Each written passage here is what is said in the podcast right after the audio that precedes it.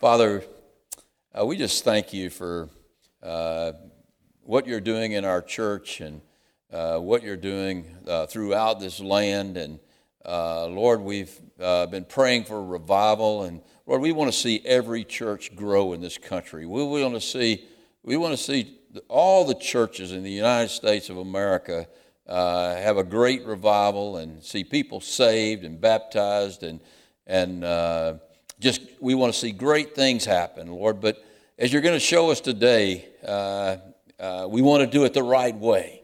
There's a, a way to grow a church, and there's a way not to grow a church. And you're going to show us in this lesson today just just the wrong way and the right way. And so uh, it's important for us to see this. And and in the mix of this text, Lord, we're also going to see the, the great story of Christmas and and uh, about your coming and and uh, what a great uh, event that is and how it impacts our lives. We're just, we're just blessed by your word, and we ask you to especially bless us today, Lord. And I ask that in the name of Jesus Christ. It's in his precious name that I pray.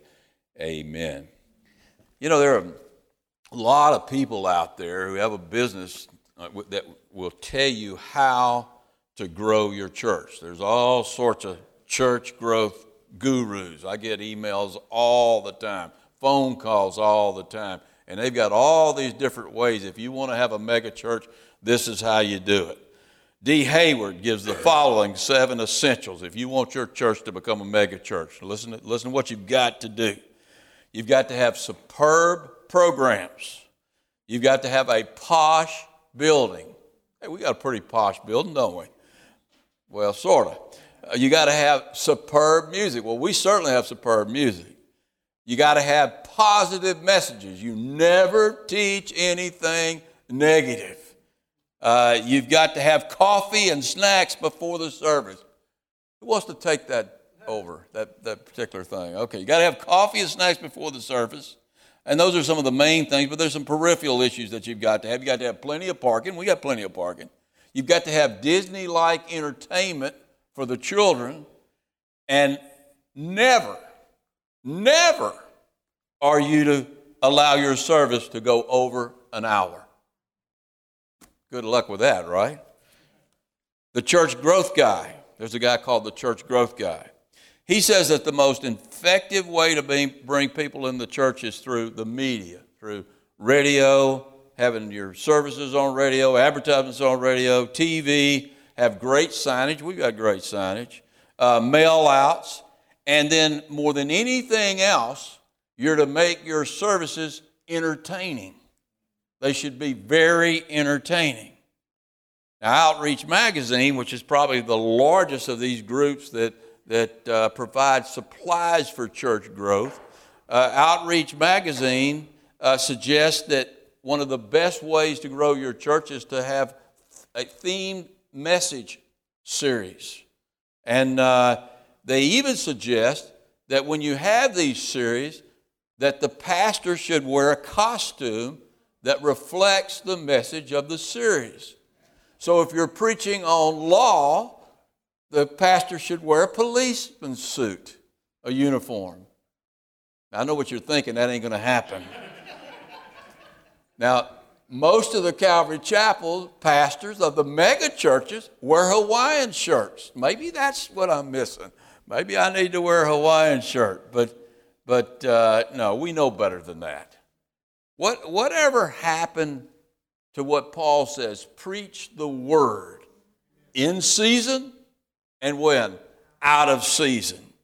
Whatever happened to what Jesus said, if I am lifted up, if I am lifted up, I will draw all men unto me. Now, when he said all men, did he mean every human being who's ever lived? No, all the men who are going to come into the kingdom of God, all the men and women who are going to get saved. I will, if you will lift me up, I will, who draws them? The pastor? No, I will draw them unto me. Whatever happened to the way the early church did it, and they grew. And, and the way they did it, they, and I'm reading from Acts, they continued steadfast in the teaching of the apostles' doctrine, in fellowship of the breaking of bread, and in prayers. That was their method.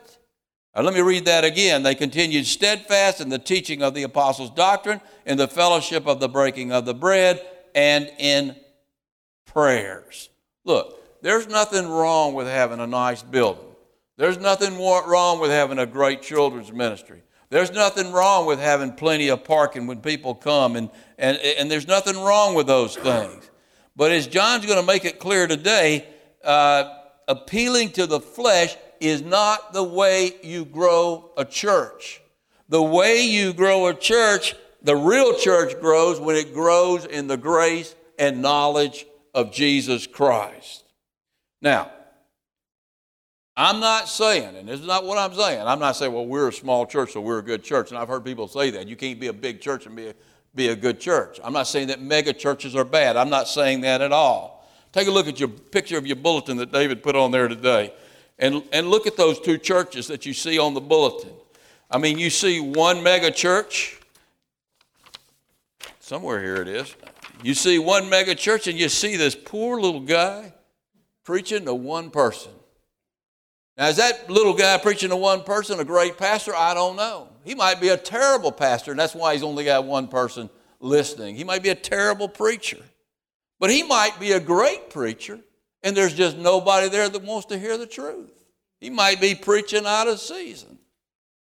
I remember, and I've shared this with you before, I remember years ago going to visit Brenda's grandparents, and they had a they lived way out in the country near Waynesboro, and there was a little gravel road that led to their house about five, it went about five miles before you got to their house. And about three miles into the trip, there was this little white Baptist church sitting there on that gravel road way out in the country. Probably didn't seat more than 30 people.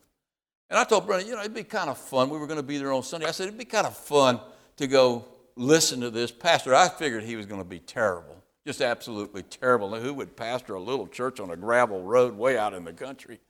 And we went, and I got to tell you, it's one of the best sermons I've ever heard in my life. It was me and my wife and about two other couples. And I thought, boy, how faithful is that guy to the Lord? Here he is I mean, he's not getting any accolades. I mean, he's not making any money, obviously, teaching in that kind of to that kind of congregation. And there he is out on this gravel road and giving his very best unto the Lord. Now, I've been in some churches on gravel roads way out in the country, and I've heard the preachers, and uh, you understand why they're preaching on a church in a gravel road way out in the country. They're terrible. I've been to some mega churches where the preaching is absolutely fantastic I mean, you love to hear that pastor. You love to listen to him exposit the word verse by verse. I mean, Chuck Smith was one of those, a great preacher. But then I've been to some mega churches. I haven't been to them, I've watched them on TV. I've seen some on TV where they don't spit out anything but heresy. And so you can't measure a church by its size, and, and you can't measure a church's growth unless it's growing in the grace and knowledge of Jesus Christ. And, and, and John's going to speak to us on this subject a little bit or, or indirectly uh, as we look at uh, 1 John chapter number 3 and, and then go into chapter number 4. So go with me to chapter number 3 and look down at verse number 24 and listen to what he says. He says, Now he who keeps his commandments, whose commandments? Jesus' commandments he who keeps his commandments abides in him. In other words, you live with Christ if you keep his commandments. We saw that last week. He went through that whole uh, uh, doctrine last week. He says, and if you don't keep his commandments, you're not of him. He who keeps his commandments abides in him, and Jesus in him. And by this we know that he abides in us by the Spirit whom he has given us. See, the real church grows when we keep his commandments. And what are his commandments? Is he talking about the Ten Commandments here? No, that's not what he's talking about. There's two commandments John gave us. What were those two commandments? That we believe on the name of Jesus Christ and that we love one another. And that's really not two commandments, that's only one commandment. Because if you if Christ abides in you and Christ is love. And, and how, why, how does He abide in you? He abides in you when you believe in Him. So when you believe in Christ, Christ comes to live in you, Christ in you, your hope of glory. He comes to live in you, He abides in you, and Christ is love. And so if Christ is truly in you, love abides in you. And so you naturally love one another. You can't be filled with hate if Christ lives in you because He's not hate, He's love. Now, I, I got to say this you still have a hateful old flesh. You still got a nasty, mean old flesh. But you know that there's something in you that's better than that flesh. And that's the divine seed that God has given you. Christ in you, your hope of glory. Now go with me to, to uh, 1 John chapter 4. We move into chapter 4 now and look at verse number 1. He says, Beloved, do not believe every spirit. Beloved, he's speaking to the, the uh, born again believers. Do not believe every spirit uh, but test the spirits. You know, just because you're at a mega church doesn't mean you're at, a the, at the right place. Just because you're at a small church doesn't mean you're at, a wrong, at the wrong place. He says, test the spirits, whether they are of God. Whether they are of God, because many false prophets have gone out into the world. They, are, they were out there in John's day, and they're out there in our day. There's many, many false prophets who have gone out into the world. Two types of spirits have gone out into the world the Spirit of God, which is the Spirit of truth, and the Spirit of Antichrist, which is the Spirit of error, which is the Spirit of the devil. So there's two types of spirits out there. There's two types, which means there's two types of churches out there.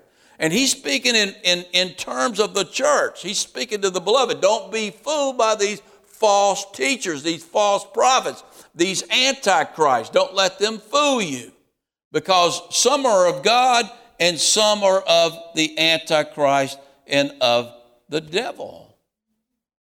I mean, the Spirit of Christ speaks through uh, men of God, the Spirit of the false prophets and teachers speaks through ungodly men, people who claim to be prophets, who claim to be of God, but are antichrist. You know exactly what Paul warned us about over in 1 Timothy chapter 4? Remember what he said? You don't have to flip there now. He says, I know, he says, now the Spirit expressly says that in the latter times, now what are the latter times? We've talked about the last days. The last days began at Pentecost and they will end with the second coming of Jesus Christ. Whenever you see the latter times in the Bible, you're talking about the very last days. And, and guess what? You're living in the very last days. So he says, in the last days, some, or in the latter times, not the last days, some will depart from faith and give heed to deceiving spirits and the doctrines of demons. In other words, they're going to church and they're listening to the doctrine of demons instead of the doctrines of God. They're deceiving spirits and they're, and, and they're out there and they're trying to dupe the masses uh, with a false gospel and a false uh, doctrine.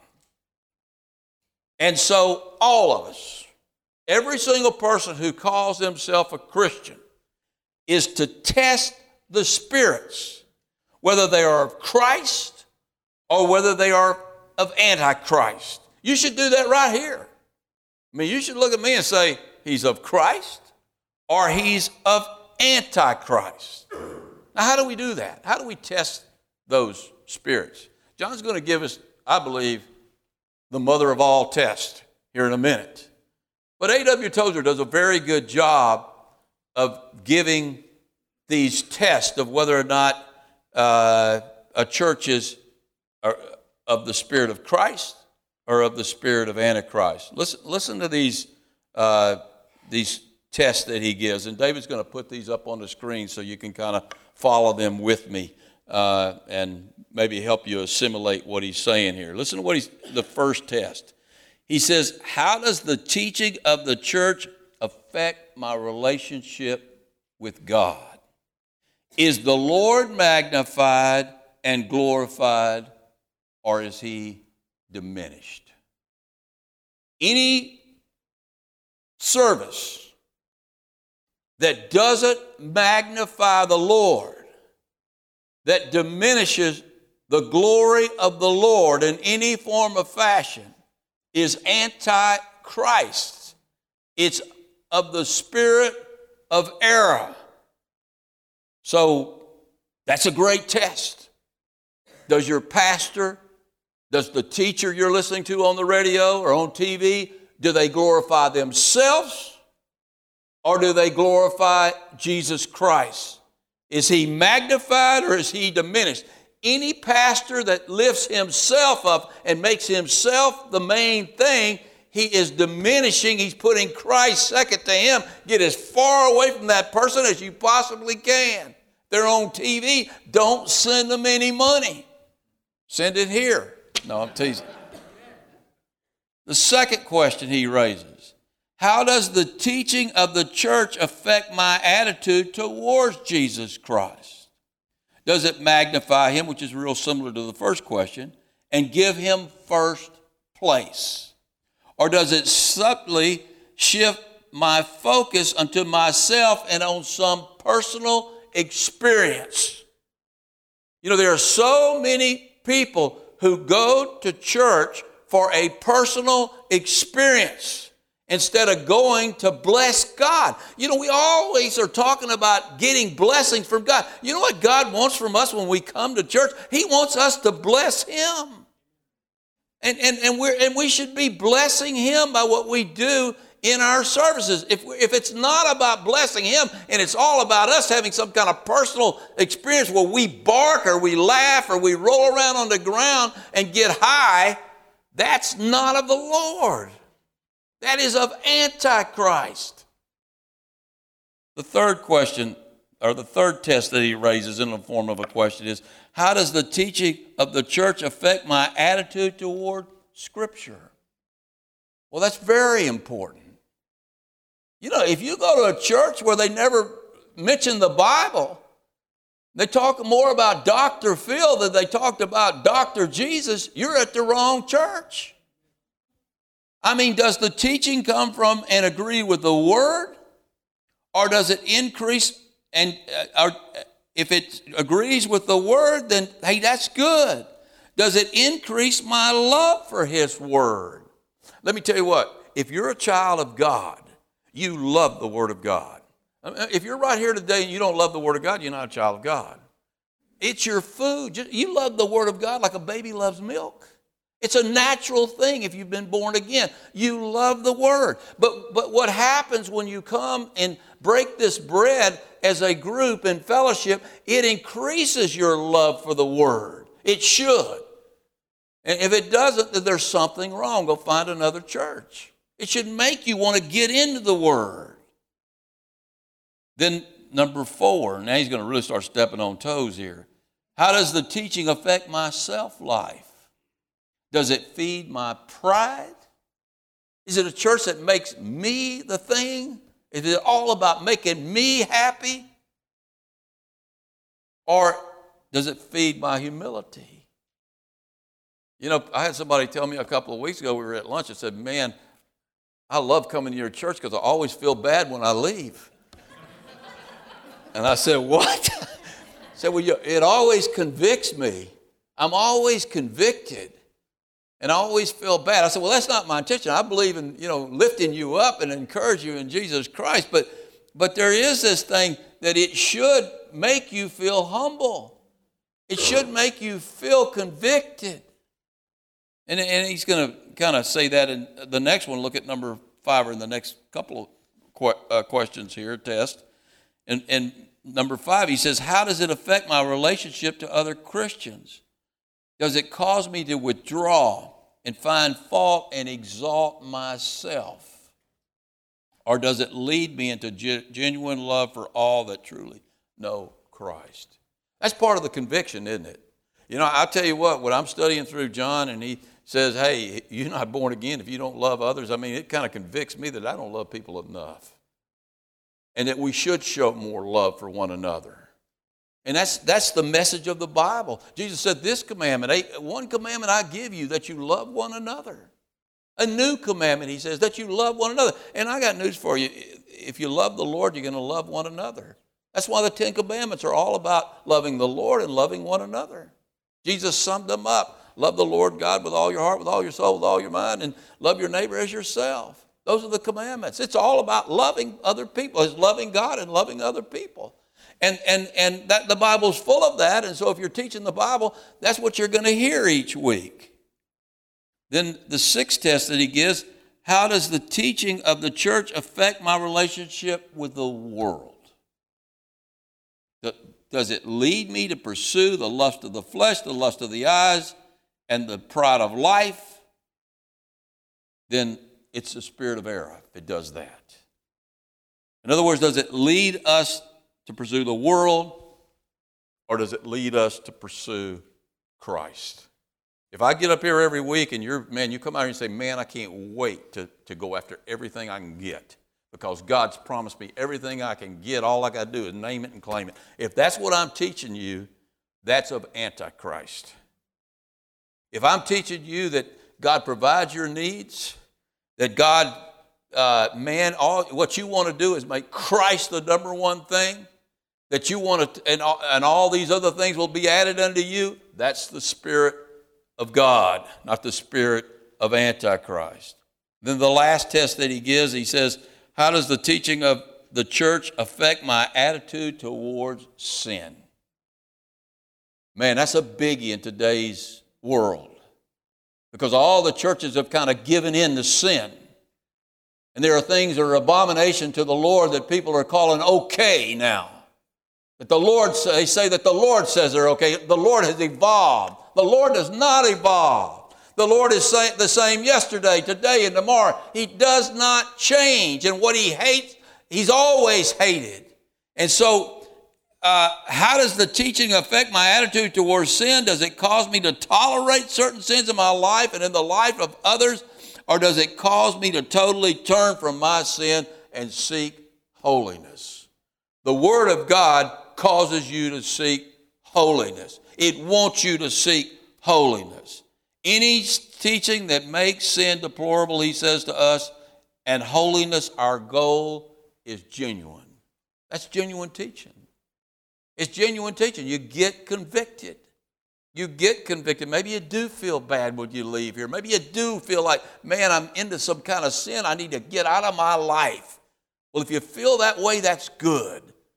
If you feel like you got to do it yourself, that's bad. And such some churches that teach that. The way we feel is that Christ in you is your hope of glory. He's the one who fixes your problems with sin. Yeah, you should be convicted, but you've got a great hope in Jesus Christ. Now, you could add all sorts of other tests to that list, and, and I could give you a list a mile long if I wanted to of what a good church should be and what a bad church is. I could give you that. But listen, you don't need that. You don't need that. Look down, jump ahead down to verse number four. And just the very first part of it. Listen to what he says in verse, the first part of verse number four. He says, You are of God, little children. Man, chew on that a while. You are of God, little children. Remember what he said? Flip back to chapter 2, look at verse number 20, I believe it is. No, it's not verse number 20. Let me see if I got a reference down here. Why did I write 20? Yeah, it is verse number 20. 2, verse number 20. It says, But you have an anointing from the Holy One. That anointing is the chrisma. You have charisma. You have Christ in you, not charisma. A lot of you have charisma with no charisma. You need charisma. Not a lot of you. None of you. All of you have charisma and no charisma. Maybe that's what I should say. But you have the chrisma from the Holy One, and you know all things. Let me tell you what, if you can go to a church that doesn't pass these tests that he just gave you, and you can sit there week after week and like you're in la la land or something, you don't have the chrisma. You don't have the anointing. If you go to a church where error is taught week after week after week, it is going to drive you right out of there. You're not going to want to stay in there. And if you want to stay in there, I, I feel for you. You stay in a church that is antichrist, you are antichrist. Now, in verses 2 and 3 here, he gives us the, his own test, and it's a big one. And you want to spot a church or denomination, or a church within a denomination that is antichrist, this is the test. This is the test right here. By this you know the Spirit of God. You know if this individual's of the Spirit of God, you know if this church is of the Spirit of God, you know if you're of the Spirit of God. Every spirit that fe- confesses that Jesus has come in the flesh is of God. And every spirit that does not confess that Jesus has come in the flesh is not of God. And this is the spirit of Antichrist, which you have heard was coming and now and is now already in the world. What's the test? Look back at the verse again. Those who confess that Jesus has come in the flesh are of God. Those who say that Jesus has not come of the flesh are of Antichrist. And Antichrist includes the big bad Antichrist of the Great Tribulation.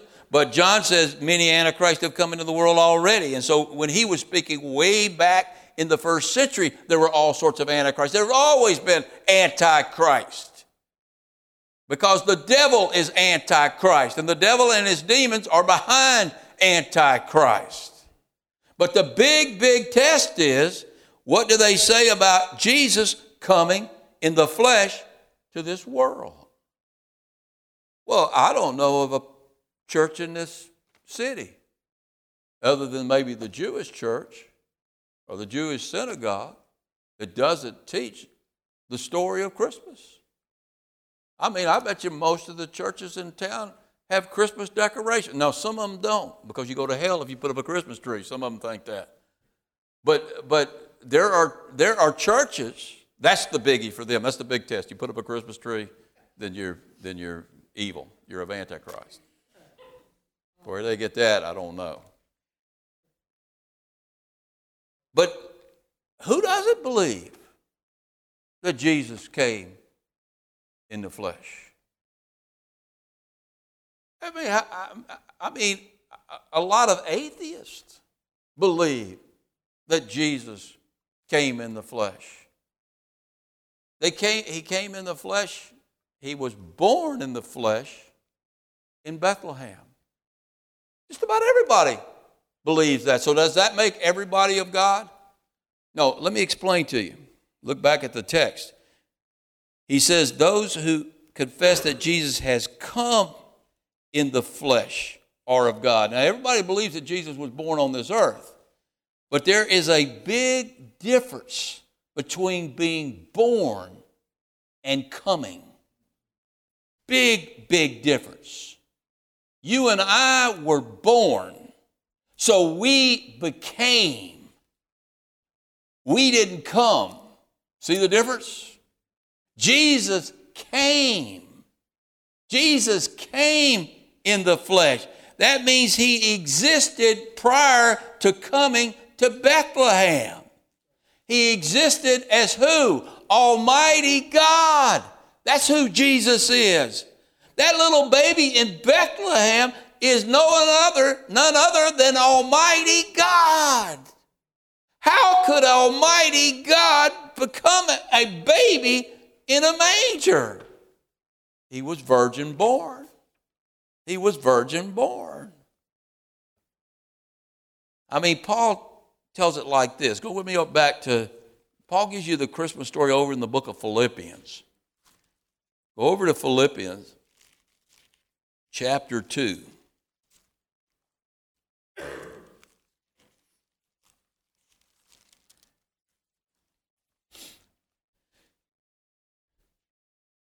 And go to verse number 5. Go back a few books to Philippians chapter 2, verse number 5. He says, Let this mind be in you, which was also in who? Christ Jesus, who being in the form of God, who was Jesus before he came? He was in the form of God. He's none other than God. Did not consider it robbery to be equal with God. Now here's what I here's what you miss sometimes. But he made himself of no reputation. What does he mean, no reputation? A baby in Bethlehem. He made himself. Who made him a baby in Bethlehem? He made himself a baby in Bethlehem. God Almighty made himself a baby in Bethlehem. You know what that reminds me of? Who raised Jesus from the dead? Well, a lot of people say God the Father raised him from the dead. God the Father. You can see Scripture did raise him from the dead. But you remember what Jesus said? He said, What? He said, I will raise myself up. After three days, I will raise myself up. I will raise this temple up after three days. He made himself a baby in Bethlehem. Only God could make himself a baby in Bethlehem. It's a big difference. A, it looks like a subtle difference, but it's not. I mean, I guess it is subtle, but it's very, very, very important that you see that God came. God didn't, wasn't created. God wasn't created by some greater God. There's a lot of evangelicals who believe that. And somehow Jesus is a lesser God. No, He is Emmanuel, God with us. He came. He came. He was virgin born. He was knit together in Mary's womb by himself, by the Spirit, the Holy Spirit, who is the Spirit of Christ. He was knit together in Mary's womb by God. He made himself of no reputation, taking on the form of a bondservant and coming in the likeness of man. Going back now to to First John. See,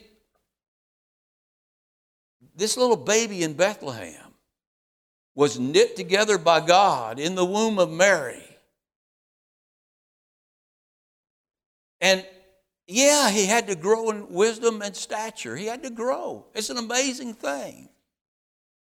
And and yeah, he had to he had to at some point realize that he was God. At what point, I don't know. I mean, as a baby, I don't know. We don't know all of those things.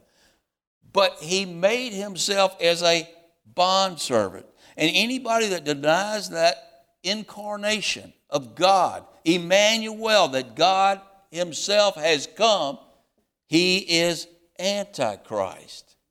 And that denial takes all sorts of forms.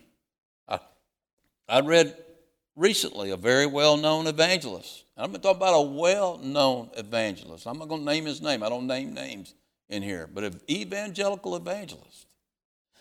Tell people that Jesus did not come to this earth as God, that he became God when he was baptized with the Spirit. Friends, that is of Antichrist.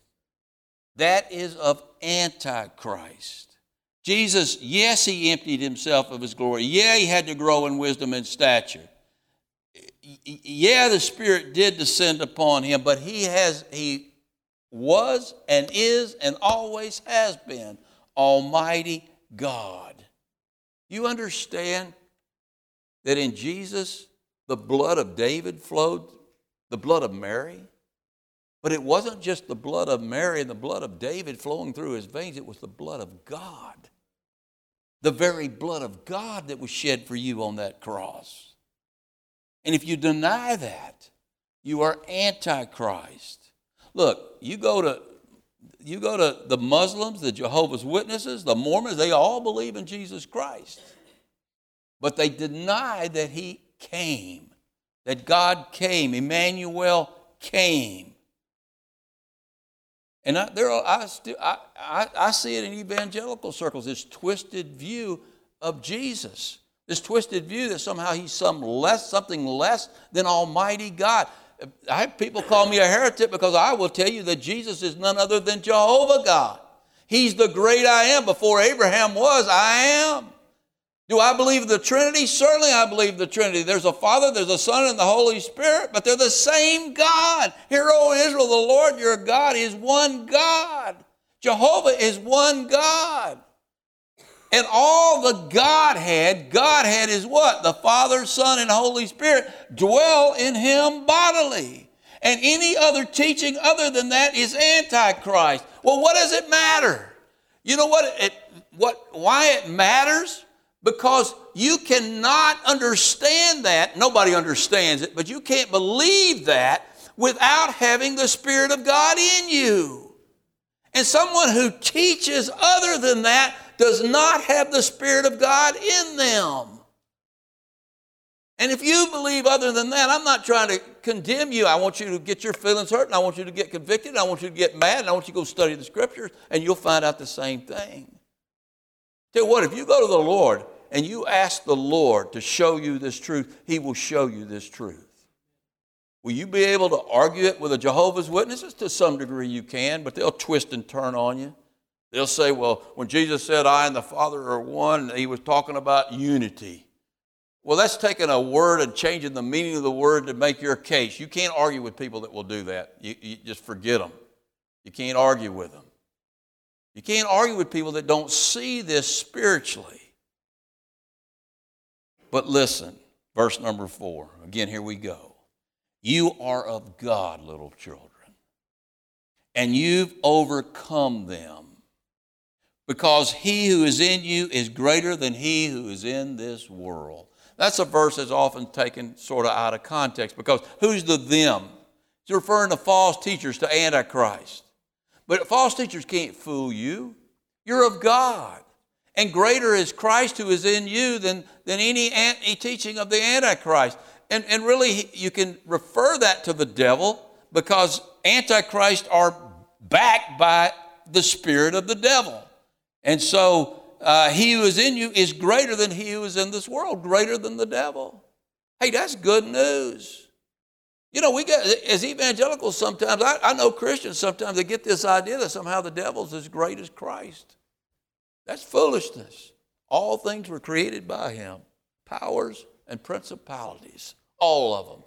They were created by him, for him, and through him we're told in Colossians chapter 1. In him, all things exist. They, they, they can't survive without him. You know why the devil keeps breathing? I don't know if he breathes, I don't know what he does. I know why he keeps existing? Because God keeps him existing. Why? He was, cre- he was created for him, for God's purposes. You know what the devil is? He is a puppet of God. And greater is he in you than the devil who's in this world. And don't, you don't have anything to fear. Now, it's not your job to go around rebuking the devil and putting the devil down. You better be careful with that. You might get beaten up really bad. But Christ can do it for you. You just talk, you just talk to Christ when you're getting beaten up by the devil. And you, you, you name the name of Jesus, and Jesus, take care of this for me. He'll take care of it for you. You know, I tell people all the time the devil cannot touch you unless the Lord allows him to touch you. You know what the devil does most of the time? He barks at you. I, I, I, can tell you a story, every person in this room just about that I've talked to about some trouble they've had in their life. And you know what I've told them? That's the devil barking at you. He's barking at you and, and nothing, and, and, and nothing's going to happen to you that God doesn't allow. And in almost every one of those cases, I can look around this room right now that I've talked to somebody about some issue they've had. That issue is long gone and behind them and it never, really, it never harmed them one bit. And they can testify to that. You're of God, little children. And then verse number five they, these false teachers and Antichrist, are of the world. You're of God. They're of the world. you reject this world system. They embrace this world system. Therefore, they speak as of the world, and the world hears them. See, most people, even those who are going to church today, and I'm not talking about our church, but in a lot of churches, are of the world. And most people hear the things of the world and they want to hear the things of the world. The Antichrist and the false teacher teachers appeal to the lust of the eyes, the lust of the flesh, and the pride of life. And people want to hear that. They want to get their ears tickled. And that's exactly what Paul says. Flip back with me real quickly back to 2 Timothy. We were at 1 Timothy, so y'all be able to find 2 Timothy pretty easy. 2 Timothy chapter 4.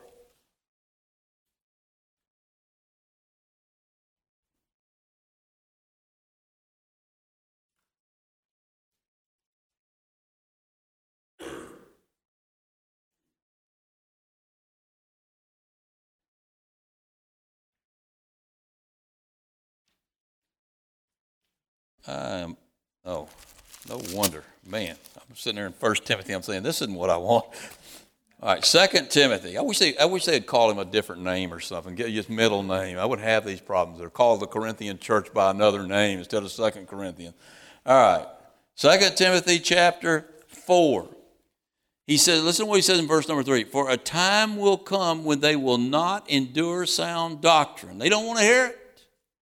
But according to their own desires, because they have itching ears, they will heap up for themselves teachers and they will turn from their ears away from the truth and be turned aside to fables. That's what people want to hear. And that's there are a lot of teachers out there who will give them exactly what they want to hear. But is that how you grow a church? Not the kind of church that God wants to grow, not the kind of church that, that matters. No, to grow a church the right way, you teach the word. Look at verse number two. Go back to verse number two. Um, we're still in Second Timothy. Verse number two. He says, Preach the word, be ready in season and out of season, convince, rebuke, exhort with long suffering and teaching. Hang in there. The word's going to get you through. The word's going to bless you. Sometimes it's tough. Sometimes it's convicting. Sometimes, I mean, he says, preach the word in, be ready in season and in season. Convict. That may be a better translation there. Rebuke. Rebuke people's sin. Rebuke sin in our lives. Exhort.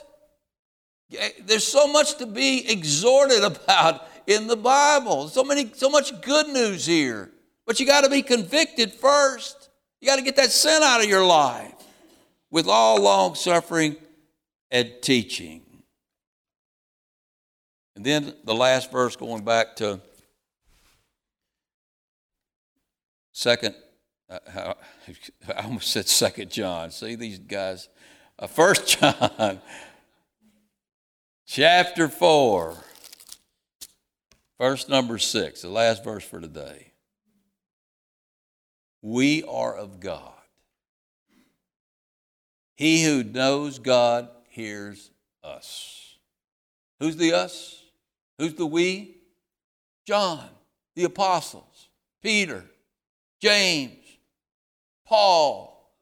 They're the apostles.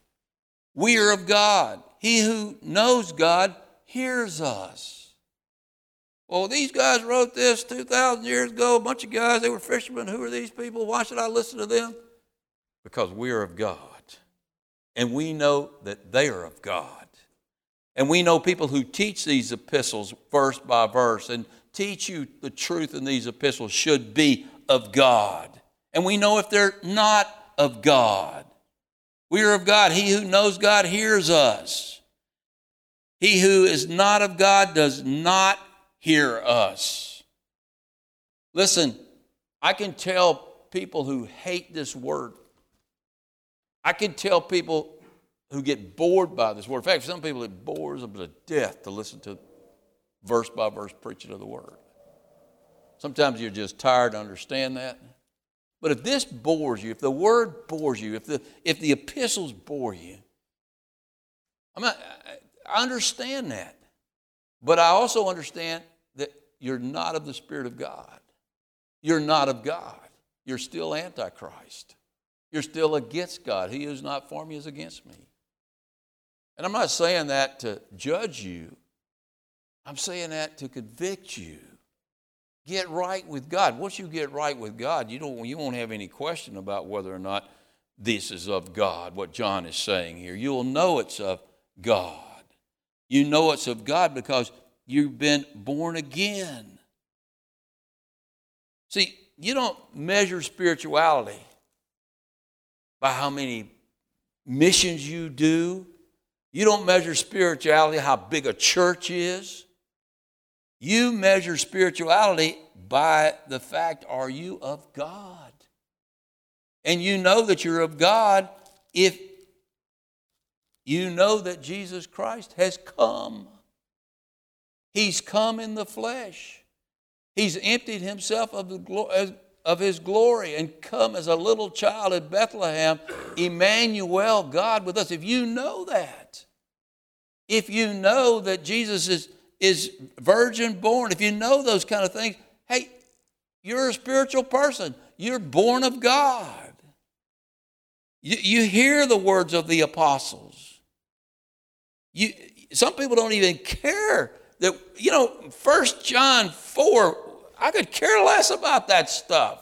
But you care because you are of God. You know,